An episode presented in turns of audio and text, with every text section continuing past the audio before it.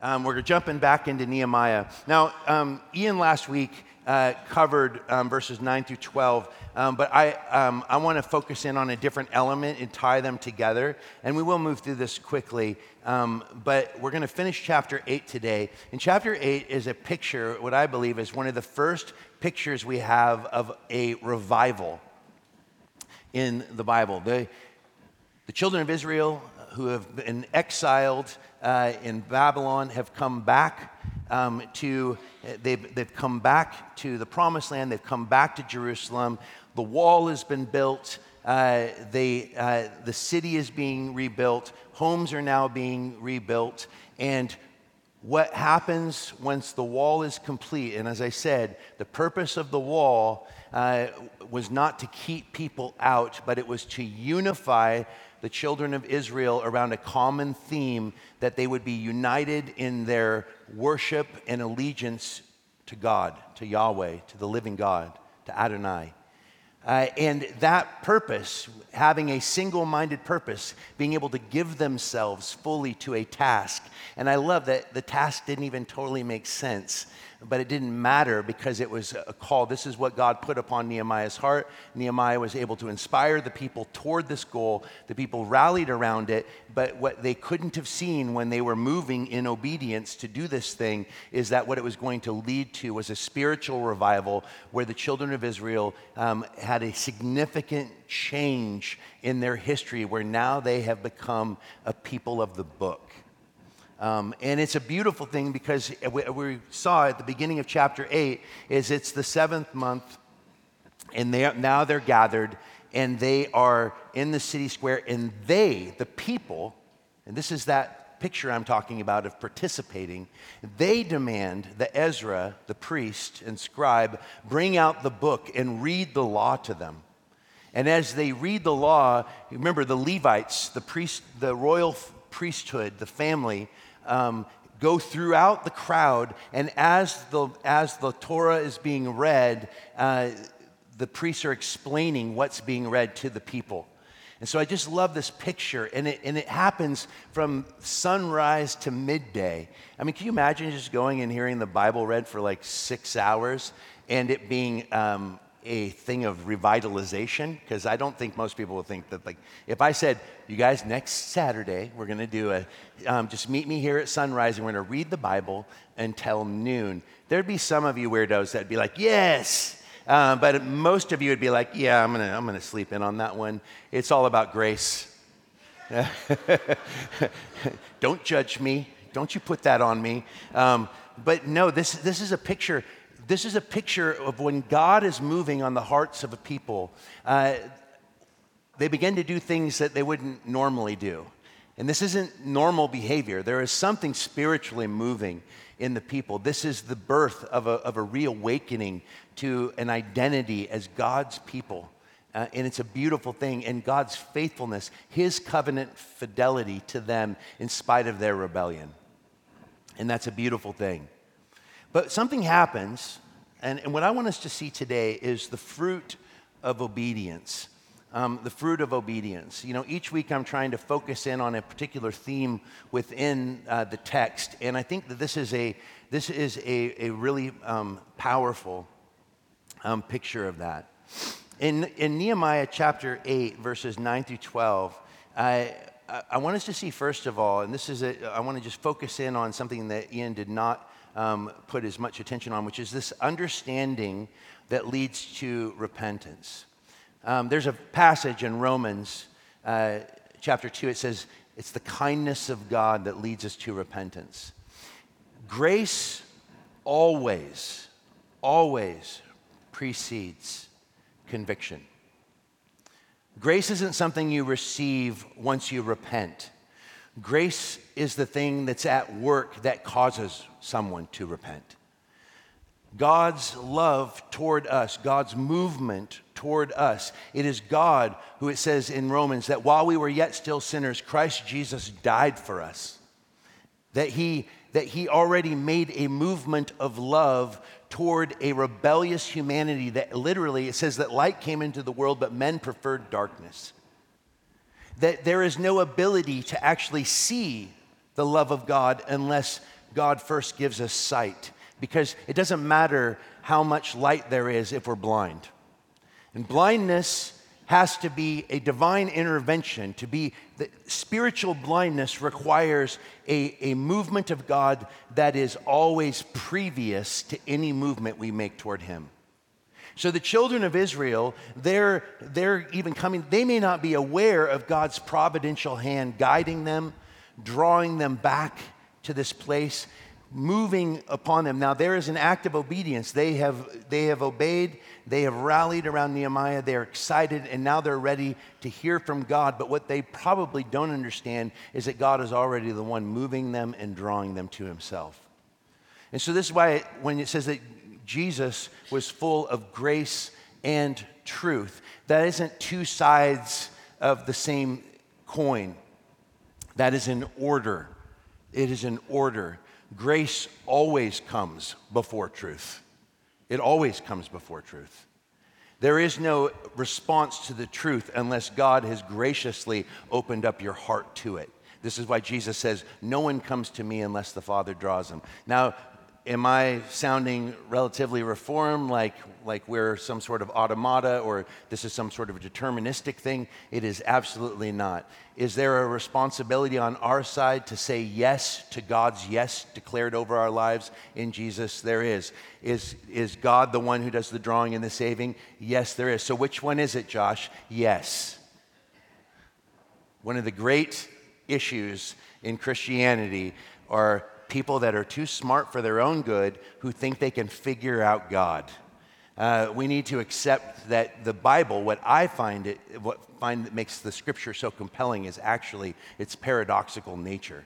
That there is, there is paradox at play always. We are constantly told to respond and to obey. And at the same time, we are told that we are not saved by our works, but we are saved by faith. And by, we are saved by grace through faith. Faith alone in Christ alone, by grace alone.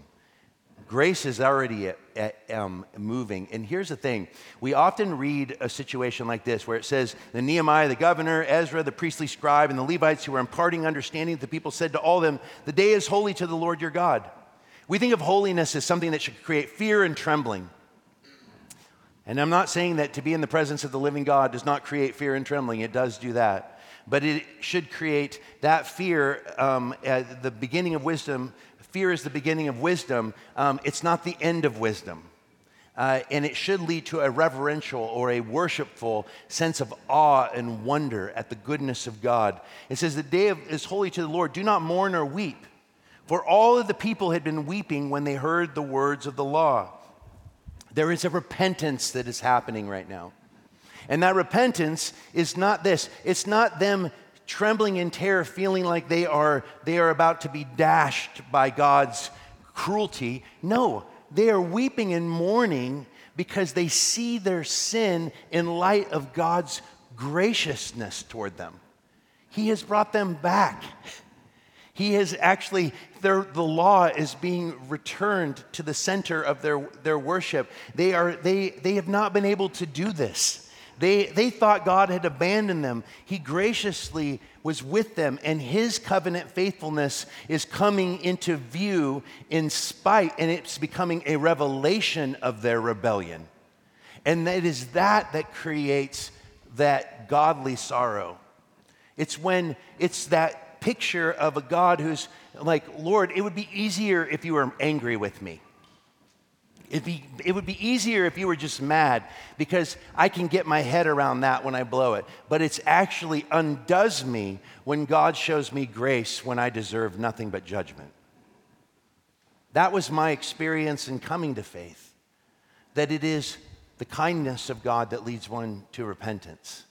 And I just want you to understand this that you will never follow a God that you are perpetually afraid of and afraid of intimacy with. It is knowing that you are loved on your worst day that actually creates conviction because the gospel is not about creating shame. It's about creating conviction, a conviction that flows out of God's goodness. I am afraid of offending the goodness of God. I'm afraid of offending a God who loves me And I don't want to rebel against him because I want to be intimate with him. And it is love that keeps me coming back again and again, even when I drift from the narrow path. And let me remind you if there's only one way to follow Jesus, that means there's a thousand ways to fall. There's a thousand ways to fall. What we have here is an understanding. The scripture is being illuminated, it's being explained. The priests are going throughout the, the crowd, which I think for us as Christians is a picture of the Holy Spirit, who is our teacher, our paraclete.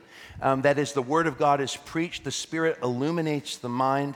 And I always say that spiritual illumination is not dependent upon intellectual capacity, it is, it is totally dependent upon our surrender to the goodness of God surrender to his lordship over our lives.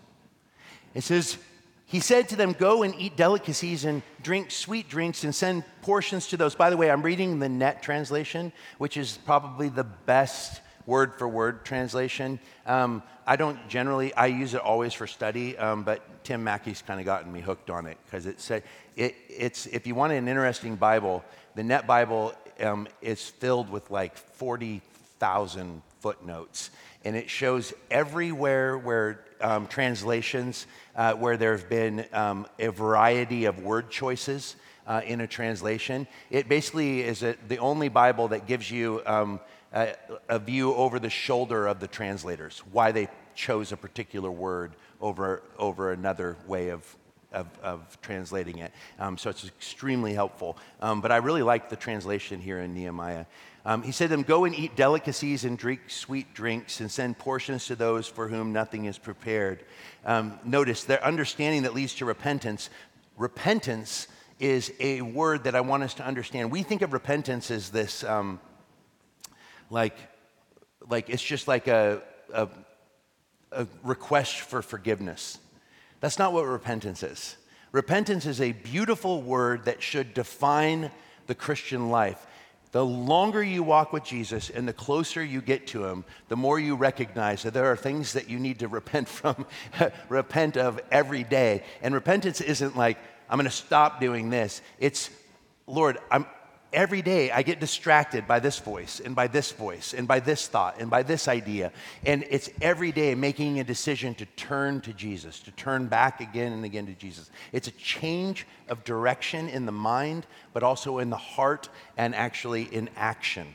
It's a change of direction.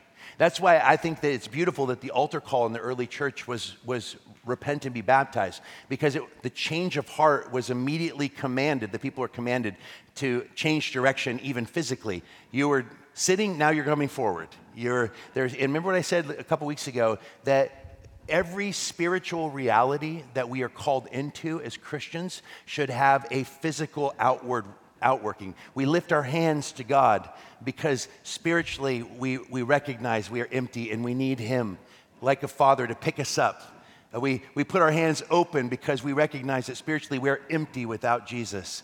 We kneel before God because we recognize that He is the creator of all things and deserves our worship. We lift up our voices to Him because there is, there is a melody on the heart that happens when we know the salvation of the one who has actually entered into our brokenness and made it his own.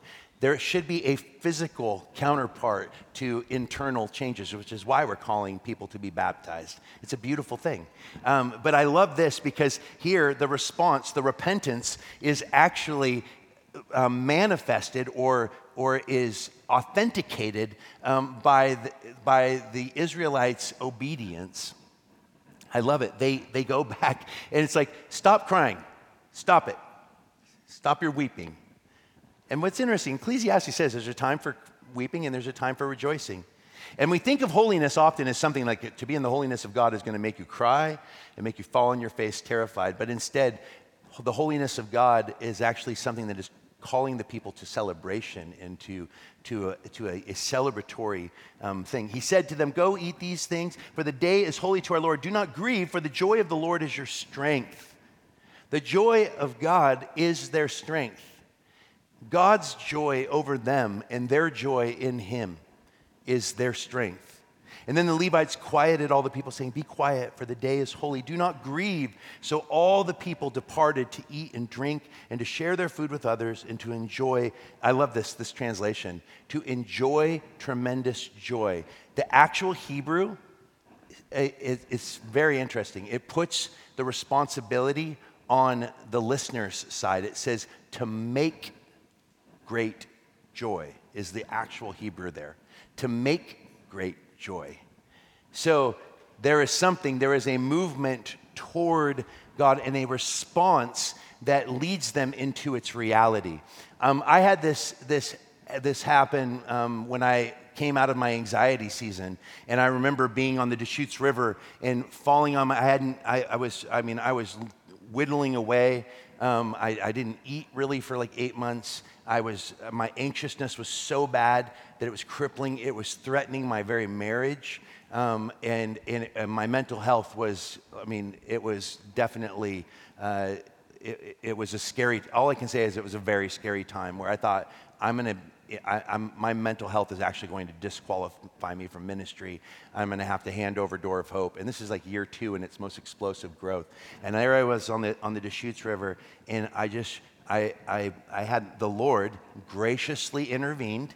He revealed his love to me. He brought to remembrance um, the work that he had done in my life, how he saved me at 27 years old, how he saved my wife two years later, how he blessed me with Henry and with Hattie, how he brought this uneducated, um, you know, 10 year drug using wannabe rock star and saved my marriage and blessed me with a family and brought me into ministry and gave me a hunger for his word and even understanding. It brought me into leadership and all the way, I mean, he just walked me through in my mind. It was like this reel was being played of all the good things that God had done.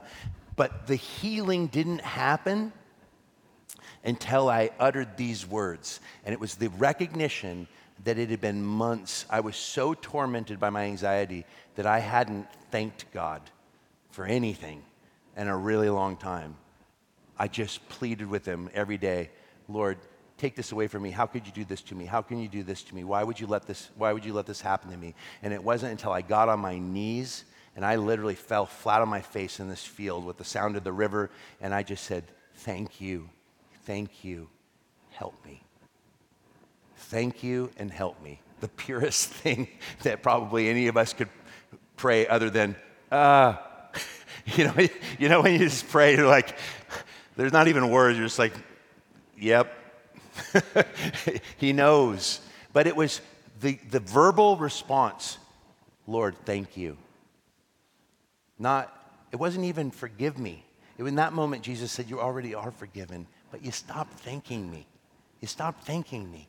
And when I thanked him, the action, that action led to a real transformation. And within two weeks, um, the, the anxiety season lifted. Now, I'm always anxious, but this was a beautiful season. And I think that this is something that we see here. There is a, there is a response, and the moment they respond, they, they are going to make joy. They're actually going to do, they're weeping. They're feeling sorrowful over their rebellion against God's goodness. And they feel like it's appropriate. But the priest saying, no, this is not appropriate. Not now. Right now, I want you to feast. I want you, and I want you to share what you have with those that don't have enough to have the feast. I love, I love that Nehemiah makes sure that provision is made for those that don't have what, what they need. And it's in their, oh, to, this is them obeying, it's a, an understanding that leads to a repentance, a change of direction.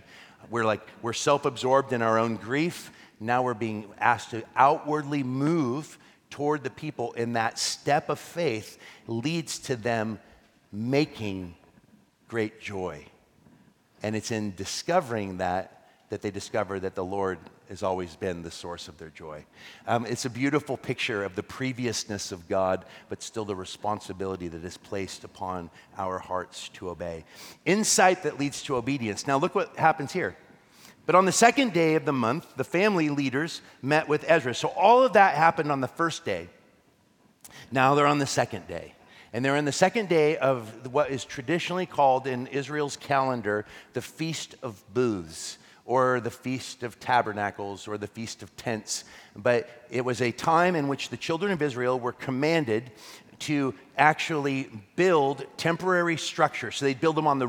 You know, the, the, homes would have these flat roofs where they could worship in the daytime, and they, they could have a, an eating area on the tops of these roofs. And a lot of the children of Israel, where they would build these little tents on the, the roofs of their houses or in the courtyards of the temple and in the courtyards of the, of the city of Jerusalem. And it was all a picture. They were to live in a temporary dwelling, so they were to sleep every night in a temporary tent um, to remind themselves of God's faithful deliverance of them and his leading them through that wilderness period toward the promised land.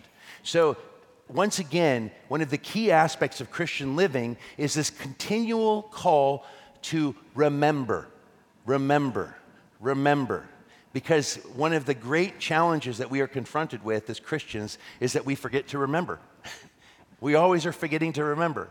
This is why it's not about rote repetition, but it is remembrance that is meant to lead us again and again back to the foot of the cross, back to the altar, where we discover that we are beloved of God. And so he says, on the second day of the month, the family leaders met with Ezra the scribe, together with all the people, the priests and the Levites, to consider the words of the law. So they're, they're, they're considering it, they're meditating upon it, they're trying to understand it.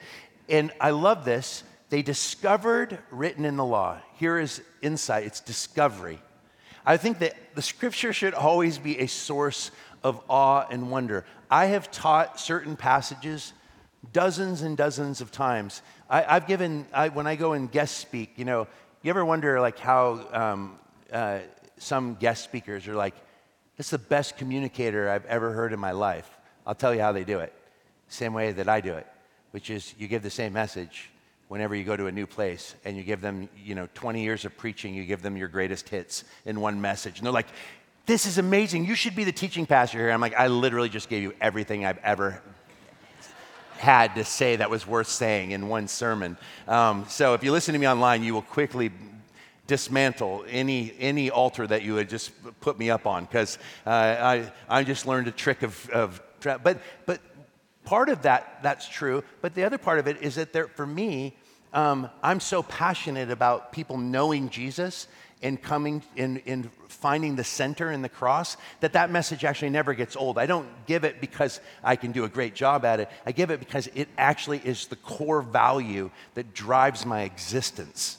And because I feel so passionately about that, it always feels new. It always feels fresh. It always feels alive, and I always feel like I have new insights that I didn't have before. So it doesn't matter how many times I preach something because the Word of God is living when we allow the Spirit of God to be the teacher.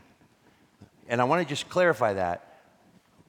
Worship of the written Word breeds arrogance faster than anything else. The written Word is meant to point us to the living Word, Jesus Himself.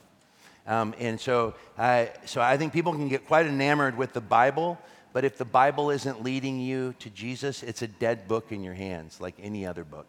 Um, and I think that this is an important thing. They are discovering God in the law. And I love this. She says, They discovered written in the law that the Lord had commanded through Moses that the Israelites should live in temporary shelters during the festival of the seventh month, and that they should make a proclamation and disseminate this message in all their cities and in Jerusalem. Go to the hill country, bring back olive branches and branches of wild olive trees, myrtle trees, date palms, um, and other leafy trees to construct temporary shelters, as it is written. All I can say is, as a man who leans toward the title of indoorsy.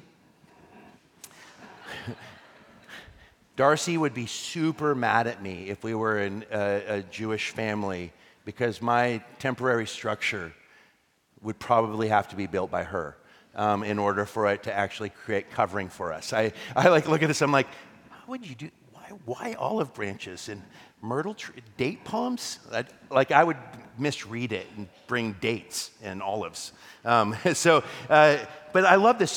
This is a call. They're, this is what we are supposed to do. They're, the people, what I, what I think is so profound about this is that they've opened up the word and they're discovering something that they haven't seen before.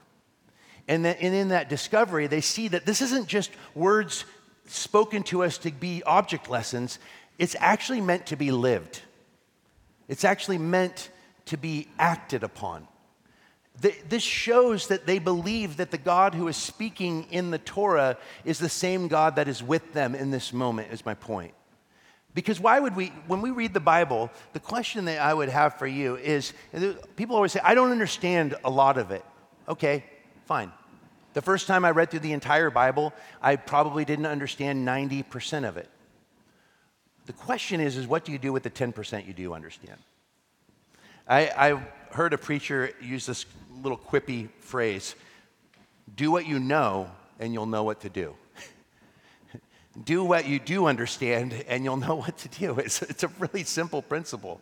Like when, if Jesus says that the supreme command is love God and love your neighbor, it isn't meant to be read and be like, okay, it's meant to be lived. And we can understand that. And it might be difficult. Well, what does it mean to love a God that I can't see? Well, what does it mean to love anyone? And then ask yourself the question how do I love others? Maybe I'm supposed to love God the same way, which means that I should actually make time for Him.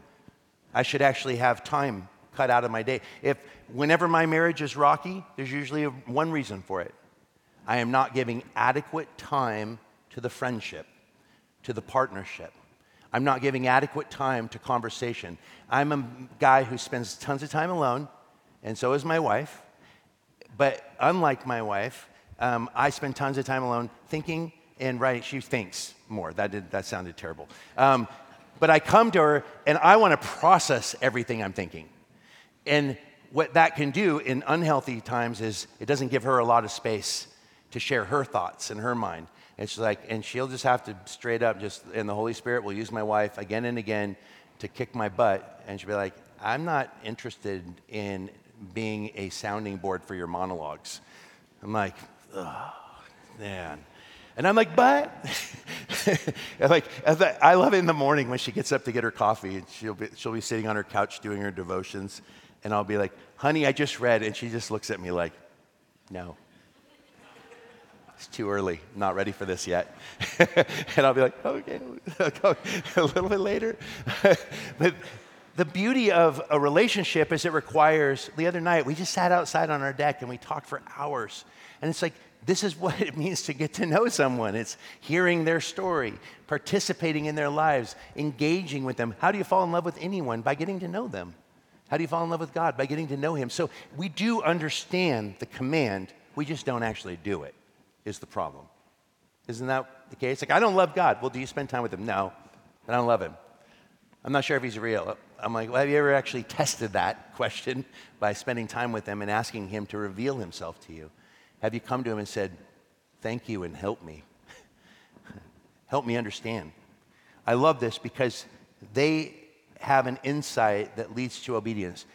They hear about it, and the conviction that repentance is still being played out. It's a change of direction. We're not going to be rebellious anymore. We're going to do what God asks us to do. And we're going to trust the spiritual leaders that he's put over us because listen they're listening to ezra and they're listening to nehemiah and they and they are functioning i love it as one people as one people one body finally it closes with an obedience that leads to joy and this is where we'll close so the people went out and brought these things back and constructed temporary shelters for themselves, each on his roof and in his courtyard and in the courtyards of the temple of God and in the plaza of the water gate and the plaza of the Ephraim gate. So literally all over Jerusalem, you have temporary structures on people's houses, in their court, in, uh, in, in, their, in their yards, essentially, in the courtyards of the temple, and in the, throughout the city, wherever there's, you know, I mean, it sounds, a little, it sounds like Portland. Um, but, but a little healthier, I think. Um, so all the assembly, which that was unnecessary. So all the assembly, which had returned from the exile, constructed temporary shelters and lived in them. They had all returned from exile. So these were people exiled. These were people that were without homes. And I, I want to just reflect on this for a second because one of the things that we need to understand is that Jesus said the Son of Man has no place to lay his head. He said that in this world you're going to have tribulation. You're going to basically be, as, it, as uh, the Apostle Peter writes, we're going to be pilgrims of dispersion. That this, the idea of pilgrim or pilgrimage is that we are, we are actually, we have a destination that we are moving toward.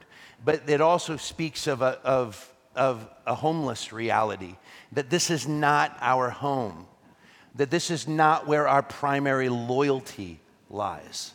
Um, that our, our call is not to, to build comfortable homes for ourselves and create, create heaven on earth um, so that we can just waste away our days um, doing nothing. This isn't the time um, for apathy or for non response. This isn't the place uh, for young people to come and retire. That's not what Door of Hope should be about because we live in a time where God is still conducting his great rescue plan of a lost humanity, and he's asking you to be the conduit by which it happens.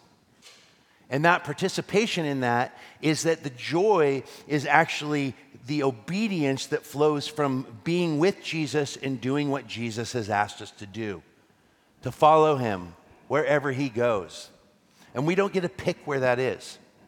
When I tried to leave Portland, when I came back from sabbatical and thought maybe my time at Door of Hope was done, and it became very clear as I was going through the Psalm 119 study, the Lord said, You know, you asked everyone else about, so what if people offer you jobs at churches in other states? And it sounds easy because no one knows you there, and you don't want to have to do the work to, to, try, to, uh, to, to try to rebuild um, after something as intense as we've just gone through.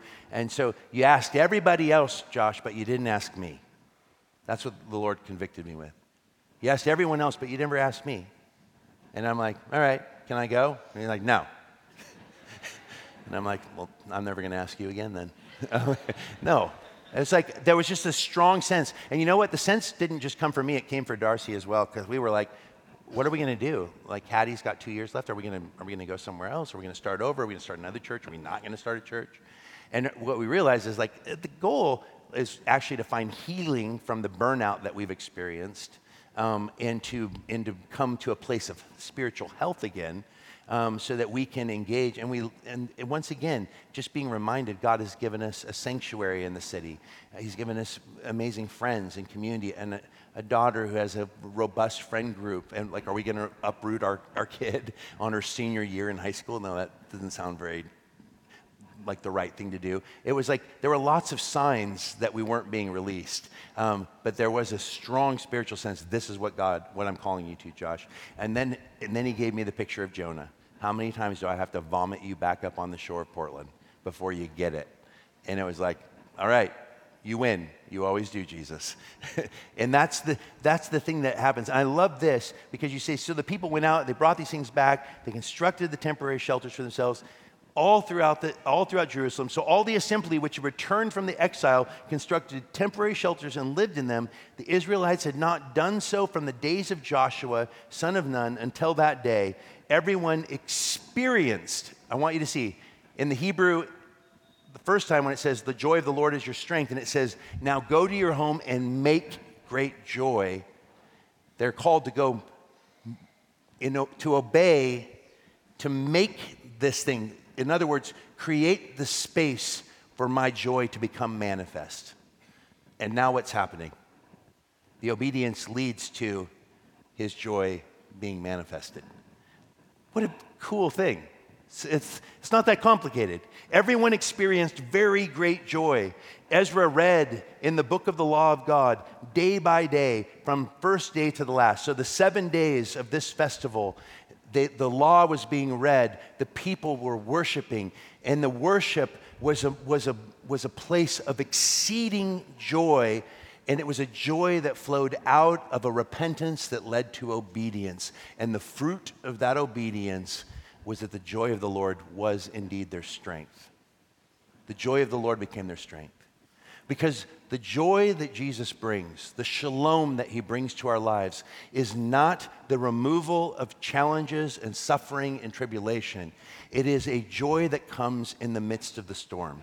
That is the gospel. That is the center. That is the paradox. It is the picture of, the, of Jesus in the, in the ship sleeping in the midst of a storm. This is the joy of the Christian life. It's not the freedom from the difficulties of existence. Life is impossible. We need to embrace the impossibility of life and the absurdity of it without Jesus. I understand how absurd existence is if there is not a God in heaven. Life is absurd without God. This world is absurd without Jesus. And what I always say is don't take yourself or the world very seriously, but take Jesus and his grace incredibly seriously. Because it's what leads to what C.S. Lewis referred to as serious joy. Serious joy. A joy that flows out of the most serious thing that you can ever give your life to.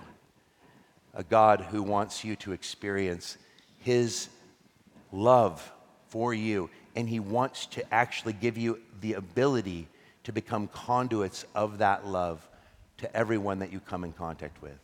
Because remember what I say, guys your neighbor is anyone who is in front of you, beside you, next to you, or behind you at any given point in any given day. And the two commands that make up the Christian life is love God with all your heart, soul, mind, and strength, and love your neighbor as yourself.